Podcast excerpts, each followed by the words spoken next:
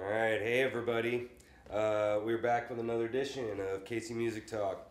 I am here this week with a piano player, musician, writer, and band leader, Chris Lewis. How you doing, man? Rob, it's a pleasure. Love this place. Thanks, man. Love yeah, your yeah, show. Yeah. Oh, thanks. Um, you and I um, have known each other for a couple years now, and uh, we got the, the first of all, when I first got into town, um, it was nice. Uh, Uh, what was your guys' band again? Killer Strayhorn. Killer Strayhorn, that's right, yeah.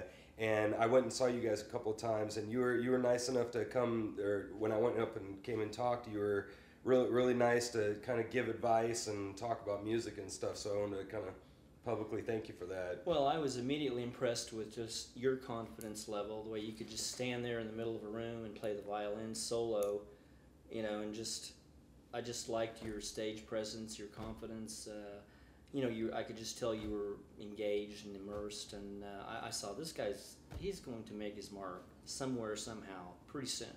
Thanks, man. That was my Thanks. impression. I yeah. appreciate you saying that. Yeah. yeah. And then we, uh, after knowing you a little bit, uh, we played a couple of duo gigs uh, here and there, and then we ended up playing in the Dudes a little bit. Uh, it was a kind of a silly band, but I, but I, I really enjoyed playing it. What was your, what was your take on that? You know, the Dudes was a one-of-a-kind band. Uh, I admired the fact that, you know, you were going to do it your way. You had your tunes, your bag of tricks. Um, you were, I thought violin as a frontman was way cool. Mm-hmm. How often do you see that? Uh, I was just, you know, some of the music was over my head because, you know, I don't normally play in odd time meters. And, you know, you'd come in fresh out of school. You know, you had the composer's hat on, hat on and, you know... And your your sidemen were pretty dang good musicians. Mm. Uh, you had a great drummer and other people in and out of the band, but you know it was hard to know where we fit in, and and mm. I, that's good and bad. You had your own unique sound, but it it is hard to find where you fit in in the marketplace. Mm-hmm. You know, anyone who is halfway creative has a hard time with that because really the marketplace isn't about music, in my view. It's really you know it's about people coming in the door, buying food, buying drinks, maybe dancing, you know, and fitting an art, I would call your music art music. Mm-hmm. um, you know, fitting that into that, sometimes it doesn't always mesh. Yeah, and I definitely want to talk about this here in a minute, but it was definitely that fine line that we always have between being our artist self and knowing that we want to do something really unique and cool, but then not being over everybody's head, you know, and it was, it, we kind of, we kind of weren't really jazz, so Jardines didn't really want us, and then didn't know what to do with us, you know, and then we'd go to a rock bar, and they wouldn't really know what to do with us either, because we weren't really rock either, we no. were like some, I don't know what we were, but we weren't really either one of those, so that was just kind of a weird band, but I'm really, I was really glad that you were able to play in that, and... Well. Tribute a little bit. Yeah, I was I was glad to be there. Uh, gave it my all, but uh, I always wish I could have done better. You know, oh, that's just well. a typical musician thing. I always wish I could have played a little better. You know. Yeah, well, I think it did, it did great, man. Yeah. Um, the the one thing that I that I think is really cool about you that I think you and I bonded over a lot is writing. Yeah. And I know. So t tell tell everybody a little bit about your like like first of all, what are the some of the like. finished things that you've done, because you've had a couple of albums, right? Yeah, Killer, uh, this is called Killer for short. Um, David Bassey nicknamed me Killer. It's kind of mm-hmm. funny. Um, David Bassey did kind of put us on the map initially. He produced our first record. We ended up with three C Ds, mm-hmm. and I think that's pretty good for a band that hardly ever worked. Mm-hmm. uh, and that was the frustrating thing was, um, you know, you're going to sound better on your record when you've been working a lot. Yes. Um, if you're just kind of sporadically throwing it together every thirty or forty days, you know, it's just not quite to the level that you would like. But still, I think a lot of good happened. You have to focus on the good uh, that happens. But as far as me being a composer, it probably started really as just being an arranger. Mm. You know, one day I just got the idea, you know, what would happen if I just did what I literally just want to do? You know, because I've been in a million bands over the years. You know, I used to play the horns. And I mean, I've, I've done this and that and the other, clear back to Wichita in the, in the seventies.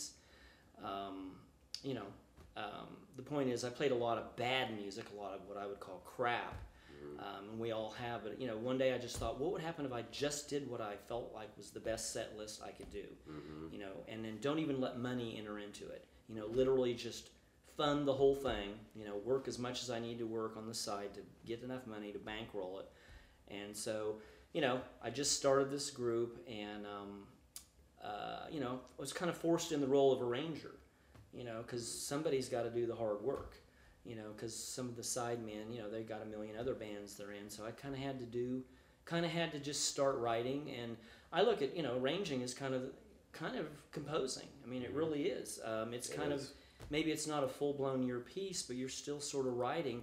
And then that led to composing, and composing leads to arranging. They go back and forth. Mm-hmm. But really, at the end of the day, it's all the same. You get ideas, you get inspiration, and one way or another, it gets on paper. Maybe it takes an hour, maybe it takes a year. Mm-hmm. Sometimes you have a kernel of an idea that just sits around, sitting on a piece of paper. It just sits there, and you know, months and maybe years go by, and finally you go, hmm, bingo, yeah. I'm going to put that there. You know, and even the classical composers would do that. They... when they would need a, a theme, well, okay, hmm, I'll just grab that string quartet theme and throw it here and arrange it for voice. And, you know, we all do that. We all extrapolate, and it's just a joy to see it. It just kind of happens. Yeah. And then you look back and you go, when did all that happen? Mm-hmm. You don't even hardly remember. How did I get here? It's yeah, almost like an piece, altered yeah. state that you go in, you know, just, it is cool. Yeah, yeah. There's no feeling like it on earth to just mm-hmm. have this thing that just happened, and you don't even remember doing it. Yeah, and so that was one thing that I know happened when I made my two albums, is you were talking about kind of that that time where you either you write it in like thirty minutes, or you you have a piece, a riff or a chord progression or something, and then you can feel it in your head that this isn't done or this isn't right or mm-hmm. whatever. And I know we've all the writers have had that moment where it might be like one thirty in the morning or something, and you, you've written your little thing, and then you, you have to kind of make that decision where, am I going to stay up for another hour and a half, and maybe this thing, this perfect thing will come to me, or do I put it down, and then later it's all, you know, it's, sometimes I think people can have that faith sort of that every time I put it down, it always comes back better. That That's how I felt usually every time, and but isn't that a weird moment where it's like, do I do I push through right now, or do I put it down, or? I've, yeah, I've been there a hundred times, and what has always saved me, not that I've messed I've messed up many times, but I hate to sound low tech, but I'm kind of an old guy. I had little handheld cassette mm-hmm. recorders, putting ideas down, because if you walk away with nothing, yeah, you, it is gone forever. Yep. You will mm-hmm. never you will never even remember the groove or the rhythm, and so when you have something on tape. Oh, I love it. Mm-hmm. It's and safe. You just have it, and that's super smart. Yeah. You know, and, and we have all sorts of ways we can help with that now of recording yeah. it in Everything, your home yeah. and like. Yeah. So yeah, that that's a really good piece of advice of for any writer, because you're like, oh, I'll remember it. No, you won't. you you know? will not yeah, remember yeah, it. Yeah. yeah. And yeah. a lot of times with me, it's a groove. It's a rhythm. You know. Yeah. Uh, my dentist looks at my teeth and he goes, "What's wrong with your teeth?" I go, "Well, I'm always drumming rhythms, you know." Mm-hmm. Yeah, because they're kind of wearing away. yeah, yeah, yeah, yeah, yeah. Right, that's funny. And like, so, so with writing, like, what was, what was something you, you've kind of already touched on what you like about, you know, what's the really cool thing about writing is that there's nothing else like it and whatever. What, what's a tough thing about writing that that always kind of gets you? You know, I think my weakness is just the gruelingly, you know, just notating it. You know, it just takes so much mm. time. Do I really want to waste all this time, or can't I just sing it into a tape recorder? Yes. You know, because all the writing of it, you know, because I still do it the old school way with a pencil on paper. Mm. You know, the computer's fine. I do that a little, but, you know, just writing rhythms, and it, it can be a little tedious. Yeah, you yeah. know?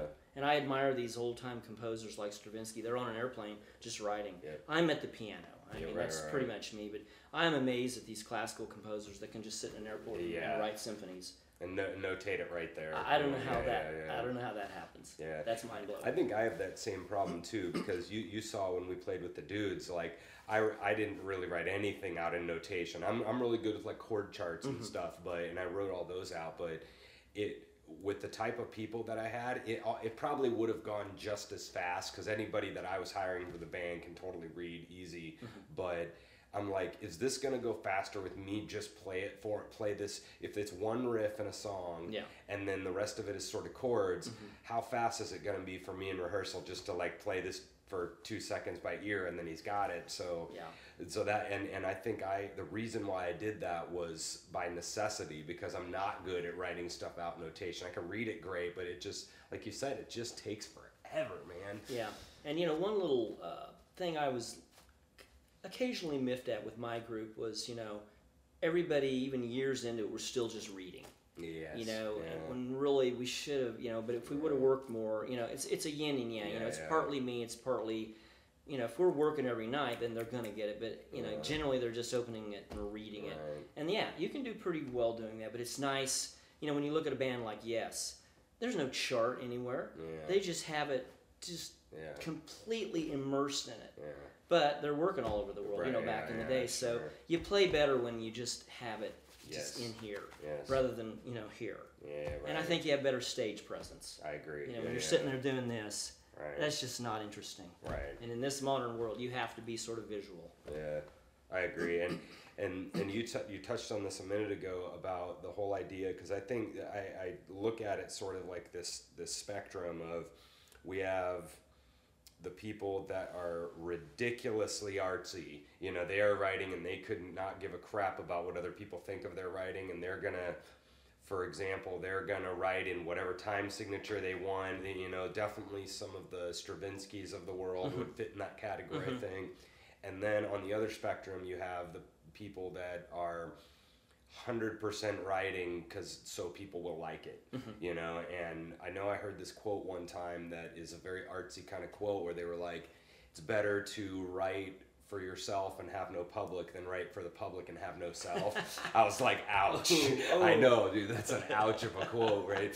But my, my buddy that I, and, and I won't mention his name, but he's, uh, he is definitely on this camp over here. You know, he is, he's writing stuff that he, because again, he looks at it where, what is the good in that of, of the artsy side when nobody's gonna hear it? I'm not gonna make any money, nobody mm-hmm. cares about it, you know, they, so really it's, he, he still wants himself to like it, you know, he, he can't just write it for something he doesn't want to write, but he's very, it's very outward mentality, right? And the artist is very inward, right? They, and so like, I think you and I are maybe in a similar camp where we're we're more over here than we are over there. Mm-hmm. I don't know if I want to put words in your mouth, but that's my perspective. And uh, talk talk about that a little well, bit. Well, you know, one of my heroes is Pat Metheny, and I think he bridges that world maybe better than anybody, because mm-hmm. he pretty much writes what he wants to write, but somehow it has a humane quality always to it. And, you know, the whole world resonates to it. You know, but, you know, the purist, the jazz purist would say, well, it's to this or it's to that. Mm. But, you know, the whole world disagrees with you. Right, the whole yeah, world yeah. gets blown away. They they make his music at their wedding. Right, right. I mean, they do. And, yeah, he and plus he hits every style. He just, mm. you know, he is, if anybody doesn't, you know, do this to Pat Metheny, they're crazy. Mm. He has made money doing what he's wanted to do, and I don't think he's sitting there going, I want to write something that's popular. He doesn't do that. Right. He just writes the music he wants, and it, for some amazingly miraculous reason, it has appeal to many, many, many, many, many people yeah. that you wouldn't think it would. Right. Somehow he touches that that sublime moment within you that's like, yeah, I can relate to that. You know, I may not understand it all, but that moment, wow, you know, they may not mm-hmm. get the whole piece, because he has pieces that are sixty-three minutes long. Of course, they're not going to get the whole piece, but there's going to be moments that, yes, mm-hmm. you know, he, he has that quality. It's mind-blowing. Yeah. How he's done it so long. Yeah, the, the pop culture example of that, I would say, is maybe somebody like a Pink Floyd, yeah. right, where they've had many, many radio hits, yeah. you know, but then you go listen to some other stuff. Echoes is a twenty-minute tune, yeah. and, like, it's it's a full work, Dark Side of the Moon, The Wall, and, yeah. and which we're here, and, like, so they, they do a really good job of making their stuff very jammy mm-hmm. and very uh, musical, mm-hmm. but also being very like melody driven and tasteful too, you know, and I, I think that's like, maybe they've kind of hit on a little bit of a key there if, if you want to try to try to bridge that gap a little bit. Mm-hmm. um, 'cause you, I mean, people are always talking about how, you know, bebop is a great example where it's like, it is, you know, a a very high level kind of mu musical genre, but unfortunately it closes more clubs than it opens, you know, yeah. to, to yeah. the public anyways, about, you know, people just kind of don't, and uh, it's, it's kind of always this line that we have to kind of address at some point in our writing, maybe a mm-hmm. little bit, because we can sit there and be just mad. I'm like, I'm writing these super artsy, super interesting stuff, but nobody cares. And so, it, you know, what would, it, like, like, I don't even have an answer. I don't know if there is an answer. It's all you. Is that the answer? Is that you have to choose? I mean, if you, well, w- what way you want to go? You know, I was thinking about say? that this today, and, you know, maybe this simple, if you need a simple thing to hang your hat on, you make your albums as sophisticated as you want, but on your live show, you know, think mm-hmm. about that there's going to be somebody drugged there that doesn't know anything about what you're even doing. Yeah. Give him something to hang his hat on. Like, one time I, I opened the, the, uh, Prairie Village Jazz Festival, our band did. And, you know, the bo- I picked a tune from the country realm called Why Not Me by The Judds. And I arranged it for our band, just as kind of a tune, just that somebody who knows nothing about jazz could at least hang their hat on. I know that tune. And by God, at the end of the show, this lady comes up to me and goes, I just love the way you did that Judds tune, you know? Mm-hmm. This is at a jazz festival. Yeah, that's But cool. You wouldn't think, well, you can't play that. Yes, you can. Yeah, you can yeah. play anything with feeling, emotion, and yeah. taste. And if you listen to the tune Why Not Me by The Judge, it kicks butt. Mm-hmm. Whoever wrote that wrote a little gem. And, you know, occasionally I, I want to think, I'll be thinking about some girl and I'll go, I should just go up to her and go, why not me? But anyway, the point yeah. is, you know, I think your live show, you got to think larger than just yeah. your own little trip. But on your albums, I think you can, I, th- I think that's where you make your statement. Yeah. But on your live shows, you make it equally about the audience and you. Mm. Yeah. Yeah. fifty-fifty. Meet them yeah. halfway. Mm. You know, and they'll meet you halfway. Yeah. You know? And it, uh, the other thing that I was, the, the thing that always fascinates me um, is the fact that, like, I'll write this, like, you know, fifteen minute instrumental with five, seven, or five, eight, and seven, eight, and stuff. And I'm just like, yeah, this is going to destroy the world. You know, they, this is the greatest thing ever written. And then, and then I'll go listen to, like, uh, the, the example I always give is, like, On the Road Again. Yeah. And that's, like, an example of a geniusly simple song, you know, and it's just awesome. It's, it's perfect. There's nothing, there's nothing you can do to, that would make it any better. And that, that really, like, that drives me nuts. You know, how somebody can make a, a, a just geniusly simple song. There's also terrible simple, obviously, but... But the, the, the power of simplicity. Yeah. It's unreal. And even yeah. Mingus said, you know, the trick is to make the complex sound simple. Mm, you know? Yeah. You know, simple. You know, at the end of the day, the best tunes are simple. Yeah. I heard Angel the other day by Sarah McLachlan. Mm. Oh, my God. It's just a masterpiece. Mm-hmm. You know, fifteen yeah. years later, it just still blows me away. Yeah. And maybe it's not just the tune, the arrangement, just what they did with it, just the minimalist approach mm-hmm. is just still moves me. A thing that I tried to do on my album, and I don't know if I did it very well, but is try to take like an eleven eight, but then everything else about the song is like pop, right? The lyrics are pop, the chord progressions are pop, the melody is pop. Uh, the best example ever of this is Take Five.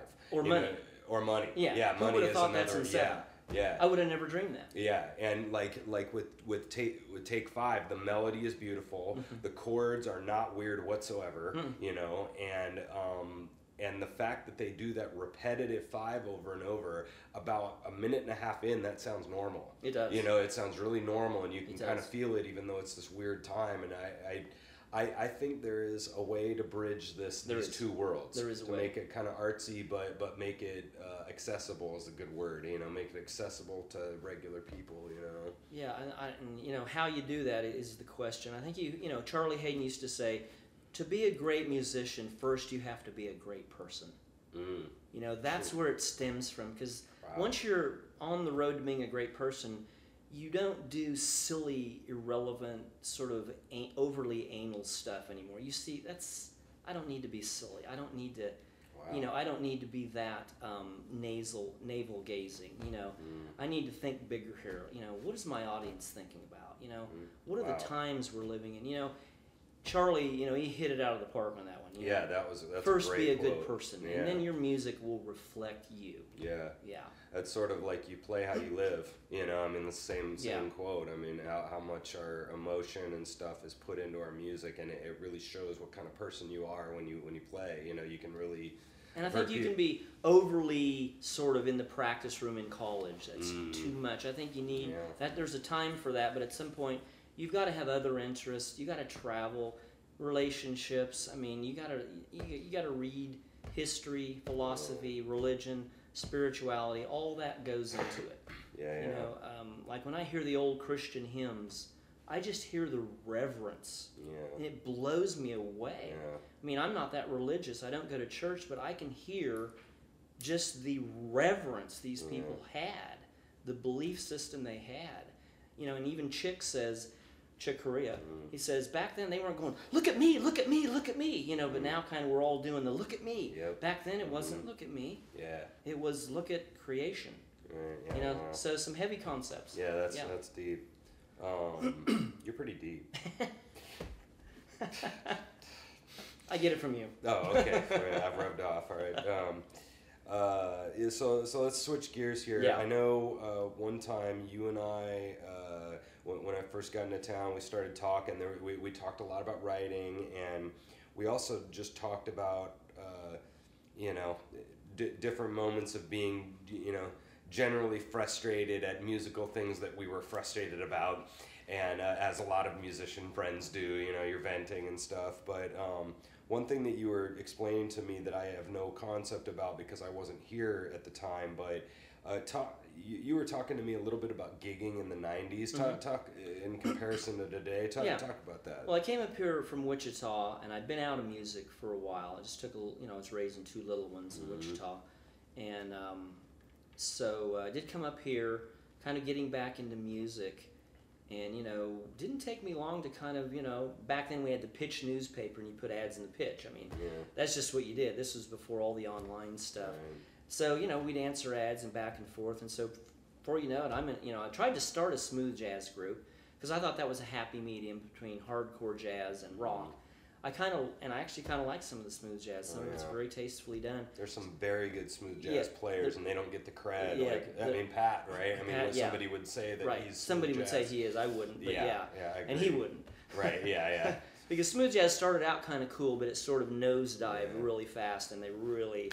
compressed it into three-chord crap very fast yeah, yeah. to make money, and then it fizzled and died. You know, once again, they destroyed a beautiful thing, the mm. business aspect. But mm. anyway, yeah, you know, pretty soon I'm in a smooth jazz group, and the guy is a booking genius, and uh, we're like everywhere, mm. and we're not even that good. I'm still sort of getting my chops back up, and we did have a good sax player, and, you know, I did some of the writing and pull tunes. I think one of my strengths is... Uh, just finding good material. I think that's mm. just a gift I've been given. What tune works with these people yes. or this situation? You know, that's just one of my, you know, one yeah. of my few talents, but it's one of my ones that keeps keeps coming up. But anyway, yeah, it just seems like it was wall-to-wall music in Kansas City in the mm-hmm. mid nineties. Just, just tons and tons of places to play. Because we keep talking, we keep hearing, at least in the jazz world, about twenties through forties, you know, was the definitely the heyday, and then even fifties a little bit.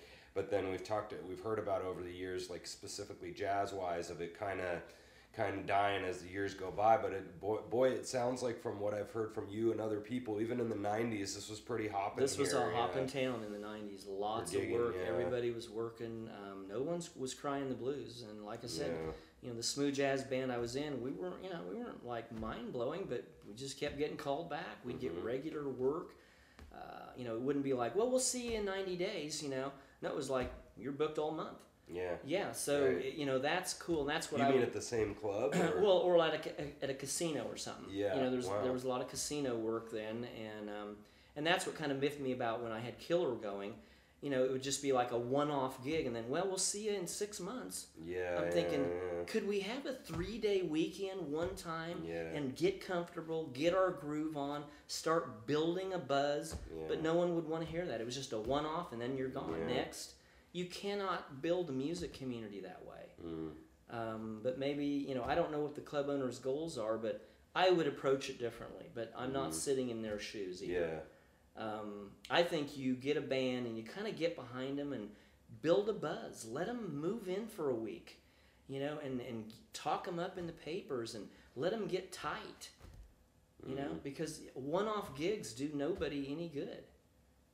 If you know what I mean by a one-off yeah, gig. Yeah, I, yeah. You come and together and then you're not together again for a month. Yeah, it's because just absurd. Because you've heard. I mean, we've all heard like like Allington like had the Savoy or whatever the yeah. you know, Cotton or Cotton what's Cotton Club Cotton Club mm-hmm. yeah and and like they would they had like six nights a week, you know, and they and they would just move in and then that was their club yeah and then they played at that club. But now I think. It's it's different because everybody's so bored, you know. Everybody gets bored so easily that they feel like they can't. I, I'm putting words in their mouth, but maybe they feel like they can't do that with any band. Like like name name a band that has five nights a week at the same place. There isn't one in town, and no. maybe the reason for that is because they feel like everybody would just get bored too fast. I I, I don't know. It's possible. It's possible, yeah. but I don't know. But but still, that doesn't that doesn't mean that you can't have them back like every week. Right, you know, every every Friday or so, you know, like Lonnie, for instance, has mm-hmm. set gigs and he, he's able to do that and he has a huge following, you know, so.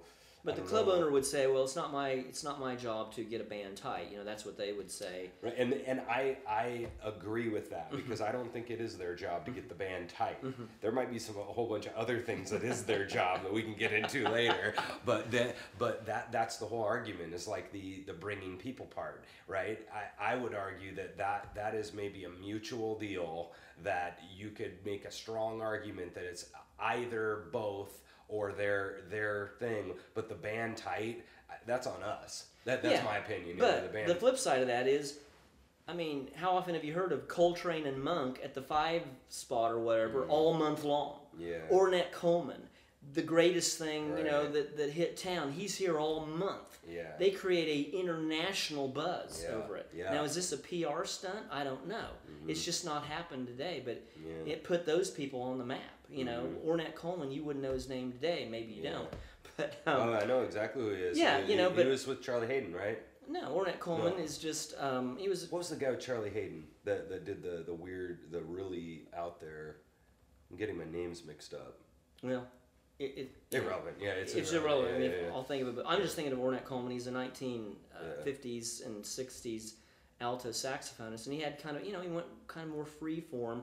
Less chords and just melody, but all of a sudden he was just an international sensation. But it, a one-off gig wouldn't have got him there. Yeah. That's all I'm saying. Yeah, he yeah. moved into a club, and the whole freaking town of New York went to see him. Yeah, yeah. And it, yeah. You know, that's just what happened. Yeah, I'd wonder if if if we could do that today, how it would be different. I mean, it's it, something would be different. You know, the the scene would be different if we were able to do that at, a, at least a couple of clubs. You know, yeah. And so. Um, when you were running your band, mm-hmm. uh, what what was a thing that was that didn't work about it, or that was really tough about being the leader, especially? Yeah, you know, it, it's tough to be a band leader, um, um, but I, you know, it's what I wanted to do, and I'm glad I did it. But um, it is tough. You know, I always tell people it's tough to get five guys in a room. Period. Mm-hmm. Just to get them in a room, yeah. you're already like doing pretty yeah. good. Now to get them sort of on the same page, that's like the next level, and to make them really, you know, want to work on your material when they are in three or four other bands, that's tough. I never really wanted to make demands on my players. I thought it would just confuse them, so I just really let them be themselves. Um, I don't think you're going to order too many musicians around and crack the whip. That's just not going to work. Mm. So I kind of just let it all sort of flow. I hated when they couldn't make gigs and I'd have to get subs. I mean, they never yeah. subs never hardly work. Yeah. The exception would be John Ward, who's a really fine guitarist. Oh, yeah. He did work, and I ended up putting him in the band. He worked yeah. so well, and I ended up writing tunes just for him. And going back to writing and composing, you know, just to finish up on that, we didn't get as, uh, that far into it. You know, the my I think the best writing comes when you're inspired. A new guy's in the band. You got a new girlfriend, or just things like that. Yeah. The writing just flows. Mm-hmm. It it just flies in the window and it's just there. Mm-hmm. You know, in other words, there's a reason you're writing. You're not just writing. Mm-hmm. There you're inspired. Mm-hmm. You're inspired to write, and it's yeah. not even hard. Yeah. You know, the you know the minute John joined our band, he was like, I just had you know wrote I th- wrote one of my best compositions, and it was just I was going to write a tune, just kind of about the vibe of John Word. Yeah. You know, and I wrote One Begins to Wonder. which is, is one of my better compositions in my in my uh, estimation, and it was the title of our third album. Yeah, One Begins to Wonder. It was just it was just him, and he and he just shined so well on it. Mm-hmm. Yeah, yeah, that's I, fun. Yeah, to it, write for a guy. Yeah, and I felt that way with the Dudes when we towards the end when I had had Brad there, and then DeAndre Manning came in, and he's just as good as funk as Brad is, and I'm like, okay, I'm an idiot to not do some funk right now. And yeah. I was kind of inspired yeah. in that way because I'm like, I have these two like monsters at funk. And so yeah. even though I wasn't writing, I changed my mentality and I got a little bit of inspiration there. And yeah. I'm like, okay, we, we need, we don't need to change to a funk band, but no. we, we definitely need to start like moving in a little bit of that direction because these guys are way too good at this, you yeah. know? And, and he was probably, John was probably the same way where he had some talents, but also just the inspiration of, you were talking about getting five guys in a room at the same time. I mean, we're not, we're not working, you know, a lot of times, you know, we're not working with masterpiece theater in regards to like, uh, like flakiness and stuff like that with people. I mean, we're, we're like fifty year old children, right? I mean, musicians, you know, I mean, I'm joking, you know, but, but sometimes we're, you know, they're, we're, we're nutcases. We're all nutcases. Well, you know, another thing like, about John, when he joined the band and at the end, our last half a year or year, whatever, mm-hmm. um, he just brought a, a higher level of work ethic. Mm-hmm. You know, he shedded the tunes.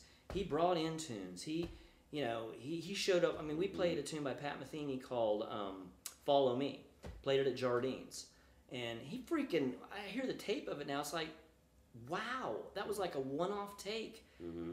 Oh, my God, he just killed it. Mm-hmm. He was ready. He was just, yeah. and, I mean, this is a tune with ding, ding, ding, ding, harmonics. You know, yeah. that's the melody. He's yeah. got to play it harmonics at a, at a noisy, crazy jazz club, and he just sounded great, and mm-hmm. our game just raised, mm-hmm. and not a ton, but just that little bit, which is all you need. Mm-hmm. We were already here, but we got that over the top, which yeah. you know, we had some good moments with him.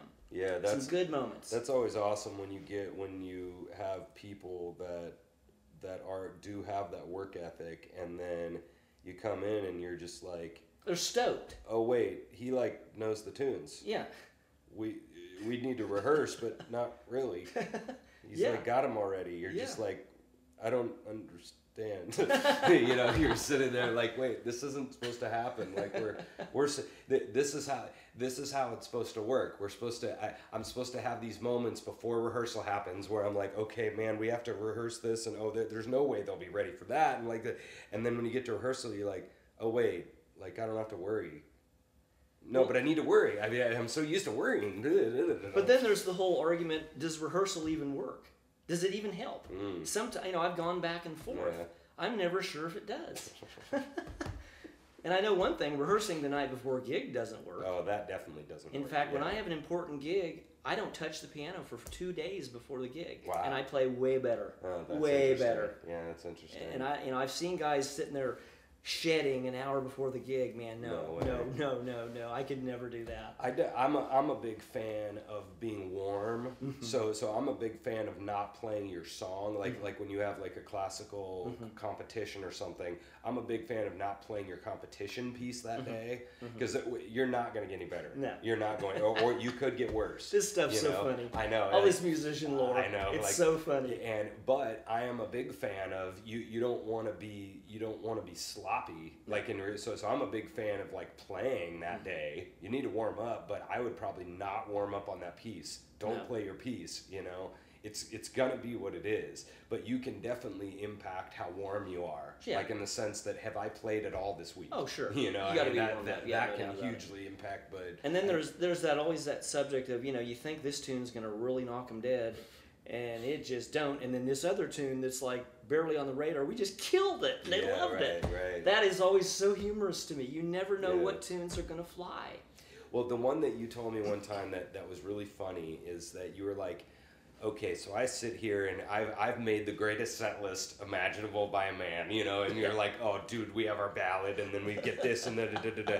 And then you get there and there's like six people, yeah. you know, in the audience, yeah. you know, you, and you've, and, and you're, you and I are maybe very similar where it's like, I have like stressed really bad about this, like not lose sleep, but pretty close, you know, I mean, you stress and then you, you, and, and then again, this is back to the artsy side, you know, oh man, I'm going to, oh man. And then I lay this one chord on him. Oh dude, it's going to be so cool, you know, and then you get there and they're, they're like talking, you know, like, and so it's like that, that's where that's, that's the best argument that I've been able to hear to come this way writing. I mean, that's the best argument because you're like stressing, but at the same time, all of us have felt that way of the performing monkey, you know, I mean, we've all felt that way, and it's this dichotomy that everybody has to kind of decide what you're willing to do.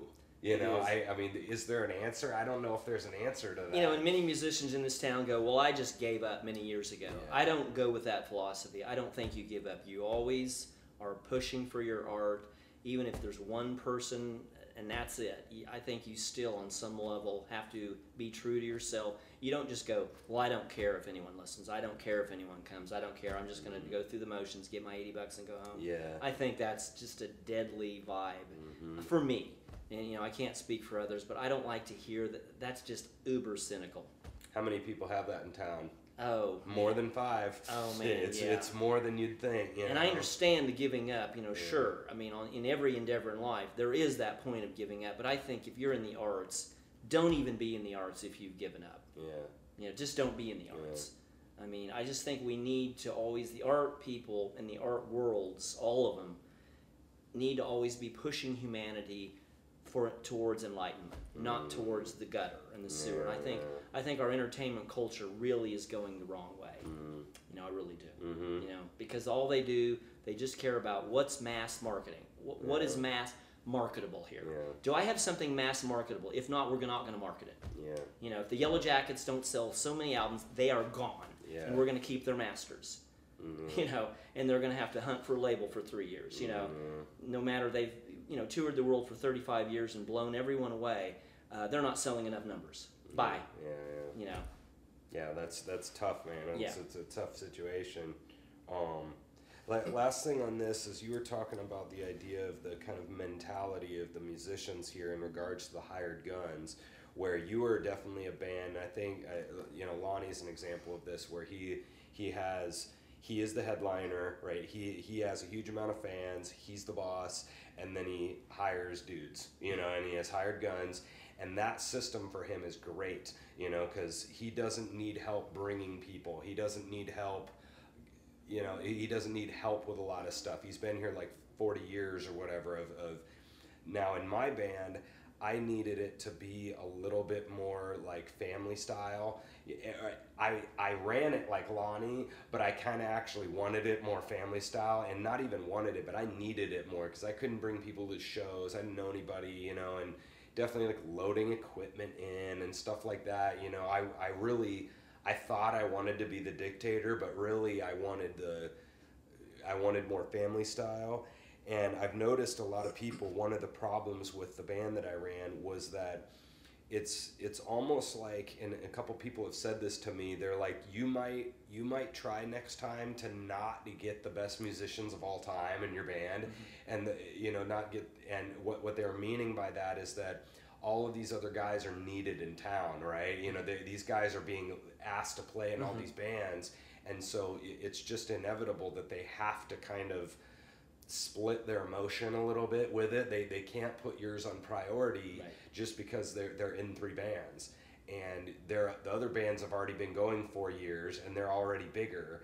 And so even if mine is more of an artsy, like more fun for them a little bit, it's still always going to be back burner, and that's really tough because all of us are at this point where we don't want to take our day job. All none of us want a day job. We, we want to just write, sit here and write music all day, or sit here and and and play gigs all day, and like that that's just tough with our scene, because if you're in three bands, you can get like twelve gigs a month if you are in the right bands and mm-hmm. you're hustling, and that's cool. That's not maybe a complete living, mm-hmm. but that's like a you know that's a fifth or a, a half of your income if you if you try really hard. Mm-hmm.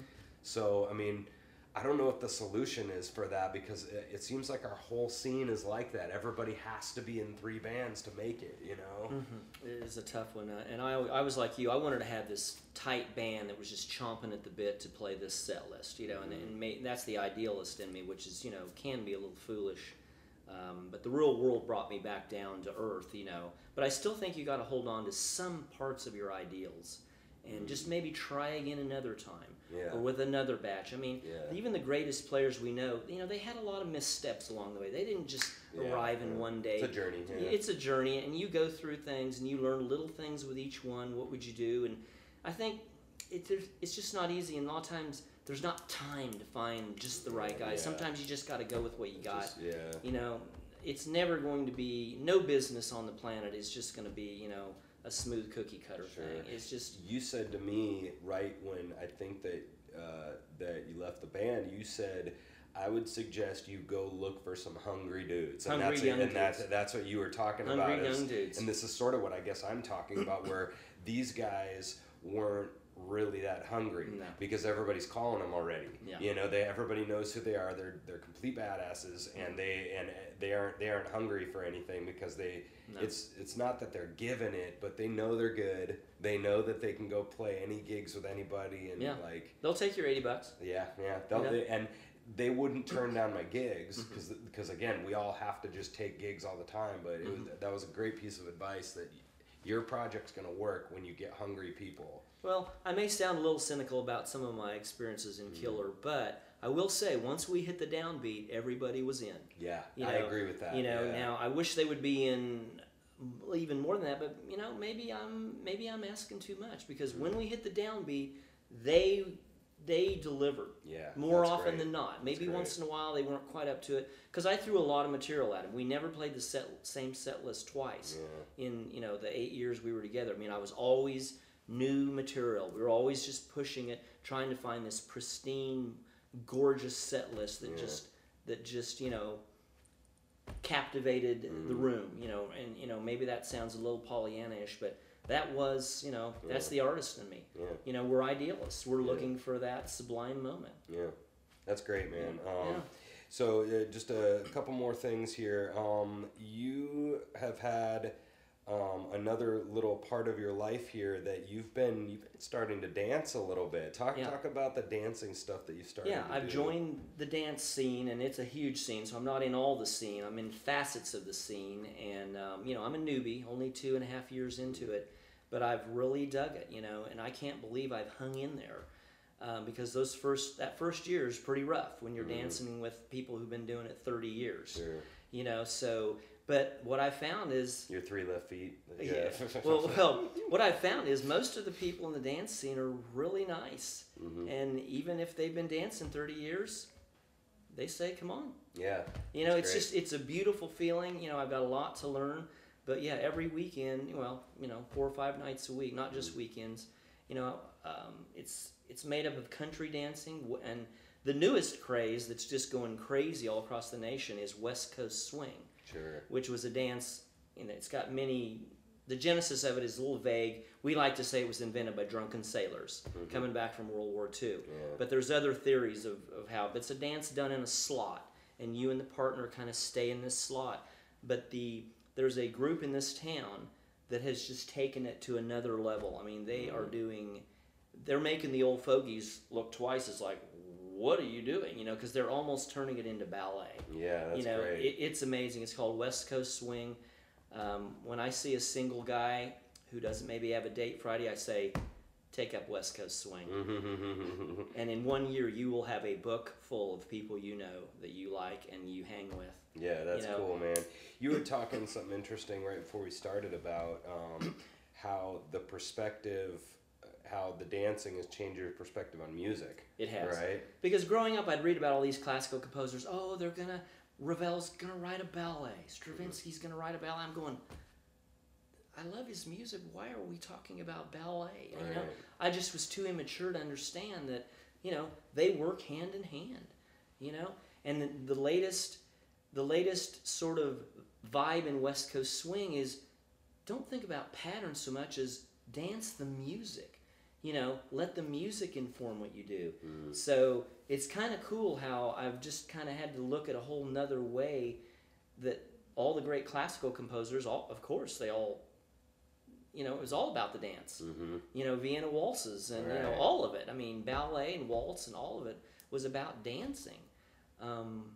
Because in, in classical, the gavotte, minuet, yeah. um, bourrée, yeah. like all these songs we played, they're dances. They're dances. You know, and yeah. we, we, we think we're in this tunnel vision of the, yeah. the, the stupid notes and the rhythms yeah. and stuff, but actually they they were uh, they were sitting at some rich party, and then they're, what are these people doing? Well, they're standing there dancing. You yeah. know, like, and so, you know, many, many years ago, I, I would have thumbed my nose at the dance scene. You know, I was a musician. Dancing, yeah. that's beneath me. But I've learned the hard way, it's not beneath me. Yeah. It's great. That's cool. And it has many intangible benefits, and I can't even say what they are. You just feel better. Yeah. You move the blood and the lymph. You're, yeah. you're socializing. You get that female yin energy in your life, you know? Mm-hmm. It's, it's uplifting. Yeah, that's it's, great, man. You know, they want to be there. Here's another aspect I like about it. Men and women need each other in dancing. Mm-hmm. Whereas in our society, we're always tearing each other mm-hmm. apart. In dancing, you need each other. They need you. Yeah. They want you to show up. They want to know if you will be there Friday because they want to dance with you. Yeah. It's a cool feeling. Right, yeah. It's a positive vibe. Yeah. I needed that at this time in life. Yeah, that's, yeah. that's great, man. Yeah. um, uh, two, two more here for you. I know we've kind of touched on, on kind of, you know, words of wisdom or whatever, but I'm I'm always fascinated because I'm kind of in this mold of the twenty to thirty-ish year olds that are that are just starting this uh, kind of journey into gigging. You mm-hmm. know, not not kids necessarily. So I'm not talking about like kids learning music or whatever. But do you have any like general advice for kind of younger people, even like myself, that are that are getting into this gigging professional world? The music world. Yeah, yeah. Just like gigging and and. Looking a band or, or being in a band or, you know. Well, um, you know, I, I never thought I would talk in these terms, but if I was going to give a young guy or girl who's interested in music now advice, as much as this goes against really what I am, I think there's an easier way to do it than I did it. And I think the easier way is to sort of, I, I even bristle that I'm saying this, but it's just an easier path. And that is you kind of stay within sort of the music hierarchy world and get all you can out of it before you reject it and go your own way. Meaning go as high in education and making contacts in the sort of establishment. I hate to even use that word because I'm mm-hmm. so anti-establishment. Yeah. But I mean, if you can go to Harvard, go to Harvard. Yeah. Why? Contacts. Yeah. You will make worldwide contacts. So don't poo-poo our institutions until you've gotten everything out of them that you can. Uh, in other words, don't poo-poo them too early, mm, because then you're just going to be a lone wolf sort of flapping in the breeze, yeah. angry and broke. Yeah. You know, don't don't poo-poo that scholarship or that teacher that says, really, you need to go here and do this. Yeah. You know, pay your dues in up to a point. Uh, I, I, I can't even believe I'm saying this, but if looking back, there's mm-hmm. just an easier way to do it. Get on the kind of the gravy train and get all you can out of it. Yeah. And then find your own way later. Don't poo-poo it too early or they will poo-poo you back. Yeah. Yeah. And I, I think what, what I got out of what you just said is, mate, is as a teacher, you know, I'm I'm watching some of these guys, like for example, uh, you, you mentioned that, that I'm... I was too good for, or you had this mentality that I'm too good for the dancing, you know, that that's yeah. beneath me, yeah. right? And I know I felt that way about many things, mm-hmm. especially in college, about like being in a cover band, for yeah. example, and then I'll go out and watch some people like Dave Hayes, and they've got like a three hundred song songbook in their head ready to go, yeah. you know, and maybe he's not doing classical concertos mm-hmm. in regards to technique, but that's like a huge skill, and I poo-pooed that, yeah. you know, at, at first, and I was like, oh, these cover tunes and yeah. this country music, yeah. et cetera, et cetera, is beneath me. And then now that I've been sort of in the establishment, I have a lot more respect, and not just respect, but I've learned a lot from that establishment. Is that, I mean, is that kind of sort of what you're talking about, I guess? Yeah, you don't want to let too much pride get in the way. Yes. Um, you yeah. want to stay humble. And the great musicians, Chick Corea, Pat Metheny, name any name you want, John Coltrane, mm. the bigger they get, the more humble they get. Mm. The more they know, really, the more they realize they don't know anything. Oh, Jack, yeah. Because it's just so good to stay humble, because then, then life's easy. You're not boxing shadows every time you turn around. Yeah. You know, you're not at war with yourself and the world, because no, hardly anybody wants to see a performer who's at war. They go there to mm. feel serenity and joy. Mm. And joy is one of my favorite words. You know, at the end of the day, if you have joy, you win. Mm. because so wow. few people do. Yeah, that's yeah. that's really great. Yeah. That's kind of the, the bottom line of, of everything. Yeah, I mean. yeah. Yeah. And and the audience wants to feel your joy. Yeah. You have to love the song you're playing. Love it. Yeah. If you don't love it, maybe don't play it. I mean, because what's the point? Yeah. You know? Which isn't to say you don't play a request, because that gives them joy. You know, it's a give and take. Yeah. But at some point in the show, they got to feel your joy. Mm-hmm. You know, my ex-wife used to say, well, I'd take her to some, you know, what she would think is kind of crazy concert. Mm. But she'd go, he just loves what he does. Yeah, yeah. He just loves what he does. She didn't know anything about music. Right. But she could feel could his tell. love. Yeah. Yeah. Yeah. I know uh, uh, you, the last thing I'll say on music stuff is that he, I remember saying that, uh, hearing about this guy, uh, and you were talking about the joy of listening to somebody. Somebody was t- saying to me one time that when they go to a concert, they, they're not there for homework. You know, and and I was like, oh man, that like, you know, that's you're you're killing my soul because I'm wanting to write the seven eight yeah, yeah, and this yeah, you know really yeah, difficult yeah. music, and he's like, I didn't come here for homework, you know, I'm here to drink, I'm here to yeah. talk to some chick, I'm yeah. here to you know, yeah. I, I'm my problem is when I go to like bars, for example, I. I, the problem is, is that I always want to talk like philosophy yeah. and politics, right? And I want these conversations about deep-rooted, why yeah. are we doing this as a musician? Yeah. Like at eleven thirty at night after four beers, that's exactly what I want to talk about, and nobody else does, you yeah. know? And I, I'm just weird like that, but that's yeah. that's maybe a good, another good argument against playing this really intellectual music, because at, at a show, is this music to, you know, to change the world in the sense of an intellectual sense, or is it joy? You know, and that that's something that I need to I need to always keep remembering, because like, what is our purpose in this bar right now? Not music, period, mm-hmm. but in this bar, what is the is this the, you know, it, mm-hmm. are, did they come here for homework? I, yeah. I hate that quote because that annoys me so much, but I think it's one hundred percent right. But at the same time, I, I would rail against just playing three-chord crap yeah. uh, that's just loser music that doesn't lift up, that mm-hmm. just sort of keeps us down in the gutter and gets every, I, I, you know, the whole alcohol thing is just a whole nother subject. You know, one mm-hmm. time I was at a famous place that's in Kansas City, I won't mention the name, and I went to hear Dan Hicks and the Hot Licks, which is a great band I mm. was into in the seventies. They kicked butt. But he got there, and you could just tell it was really just all about the beer. Yeah. yeah I mean, it was yeah. just, and even, I've even seen country concerts, well, it's just all about the beer. Right. You know, to me, that rubs me the wrong way, too. To me, that's almost like too far the other way. Yeah. There's right. got to be, I don't know, I can't yeah. go completely in the gutter where it's right. just all about the beer. Right. You know. And the, the doing the, the, the three chord songs is another moment where um, I think some some people I've talked to in like the political realm have talked about uh, like how young people today uh, are li- the the kind of music they're listening to uh, is kind of that fake smile, fake happy crap.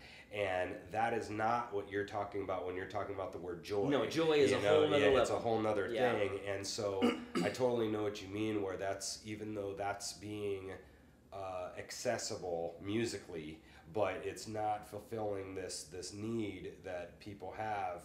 And like I, did, I think that's, I, I know what you mean about, you know, there's there's a, there has to be a spiritual quality in music. Yeah. Because we have a spiritual side, whether you want to say we do or not. We do. That's the uh, good music. Yeah, is, is the it has good a spiritual side. Is, whatever yeah, you, whatever that means yeah. to you, it doesn't matter. But we don't want to always just feed our animal instincts only. Yeah. Now, a little of that is fine, but when that's all you have in your music, it hits me cold. Yeah. And that's just me. I'm just speaking for right. me. Yeah, I got you, know, you, man. Yeah. You know, it's not all about just rooting and dying. You know, yeah. I mean, we have to have some ideals. Like the great composers, they had ideals in their music. You know, they were trying to. You know, mm-hmm. raise the, the, let's say, the frequency of humanity. Yes. You know, let's think larger here. Right. You know, but those are lofty concepts. Not, you know, we don't, we can't all have those. Those are mine. Right. You can laugh if you want. You know, it's just one yeah. of those deals. That's awesome, man. How how I got them, who knows? Yeah. You know. Um. Got anything else, man? Well, um. How's our time? How's our time? I don't know. Yeah. Do you have anything else? I don't know. Yeah, that, I definitely love uh, love talk. The reason why I want to do this show again is I love having these conversations. It's like literally my favorite thing in life is to talk about stuff like this and what the whys and the how can we make it better and the, you know and like so uh, you know you're you're one of one of these people in town that I've gotten to know that that we've had many of these conversations mm-hmm. and I wanted to just like do that but just record it and that's what yeah. the show is, you know, because I, I think it's really worthy. And the The the big one that I talked about in a couple of our last interviews is the idea of the word cluelessness. And that, that's probably the thing that annoys me the most in music right now, and like from other musicians specifically, but the stuff like that when I see people that don't think about, they just kind of run their band and they don't think about any of this crap. No, and and don't. maybe maybe they're happier. They're, they, might know, and, ignorance they might be having ignorance is bliss. Ignorance is bliss, but it really annoys me when I get on stage and the guy's like, he's like, and he's not even looking at the leader, you know. He's just you know just clueless about the moment, and then with band leading and writing and like. Well, you know, and, and, and that and just really drives me nuts. And I know uh, you you are more of a person that's kind of with me and at least thinking about these topics, and that's yeah. I think why we connected. And and you know what was the one thing I was going to say? Oh, um, you know, and I hate to sound so cynical, and I really I've loved all the guys I've played with. I mean. Mm-hmm. But we're gonna. Oh, don't dis- worry, you are. we're gonna we're gonna dis- we're gonna disagree on, you know, and I don't mind having a guy in the band that we disagree on stuff. I mean, there's nothing wrong with that because he'll be strong at that, and I'll be strong at what I do. Uh, I I don't like cookie cutter bands either. Mm. I think you need to have all kinds of people in your band, and they all bring mm. a sort of vibe. But that being said, you know, I have been in bands where you know we'd sort of be three years into it, and you know, I just wondered. Do these people even love music? Mm. You know, and that sounds so arrogant for me yeah. to say that, because you know, I, you know, yeah. I'm, I'm. It, it sounds arrogant, but I'm just. I know exactly what you're talking you about. You know, why are they here? Okay, yeah. there's a hundred reasons why they're here. I know why I'm here because I want this town, I want this tune to just shine. Yeah. Even if I don't play, yeah. maybe I don't even need to play on this yeah. tune for it to shine in it. Yeah. And sometimes I do that. I just lay out, yeah. and then when you come in, it's just so much more fun. And I'll give you a, I'll give you one little other tip, just in passing. I don't want to end on this cynical note. A little tip that I believe in that I never was able to perfect, and maybe the young jazzers will, and maybe it won't even work for you, is rather than fill every bar, like let's say you're taking a solo, you know, we're kind of taught to just do do do do do do do and just keep yeah. playing every bar you're playing something. You know, something I did in the practice room that I never was able to perfect on the gig, I'd forget about it, is play something and then let some bars go by. Yeah. And then the next idea will be perfect. Yes. And yeah. if you let some bars go by, and then your next idea will sound like it was written by Richard Strauss. Yeah. It's amazing. Now, I'm not saying it works like clockwork. I'm just saying it's something to think about. Yeah. Let some bars go by. Don't fill every bar with your improvised solo. Yeah. It's just a little tip. Our instruments are bad at that because we don't have to breathe. We can just kind of keep going and yeah. going and going and going. And, but if and you will let some let bars the, go by, your ideas will make and, more sense. Yeah, now, I, I'm, I'm really not great. saying it as a guy who perfected it. I did not perfect it. Yeah, I forget about that a but lot. But I forget about it. Yeah, yeah. You'll sound better. Oh, yeah. yeah. That's that's a great piece of advice, yeah. man. So you get a little yeah. more from me, from yeah. me on that. Yeah, yeah. Well, um, yeah, so um, that's basically our show. Great interview. This is Music Talk. Chris Lewis, thanks, Thank you. thanks for thanks, coming, Rob. man. You're the man. Um, we'll, we'll see you next time, and uh, keep bringing music, music theater guys, writers, teachers, musicians, knuckleheads, you know, everybody. Beer, beer drinkers. Yeah, beer drinkers. uh, uh, fifty-year-old children, you know, that, that are that are actual, like, that are they're they're adults technically, but uh, you know. But anyways, um, we'll see you guys later. Thank you.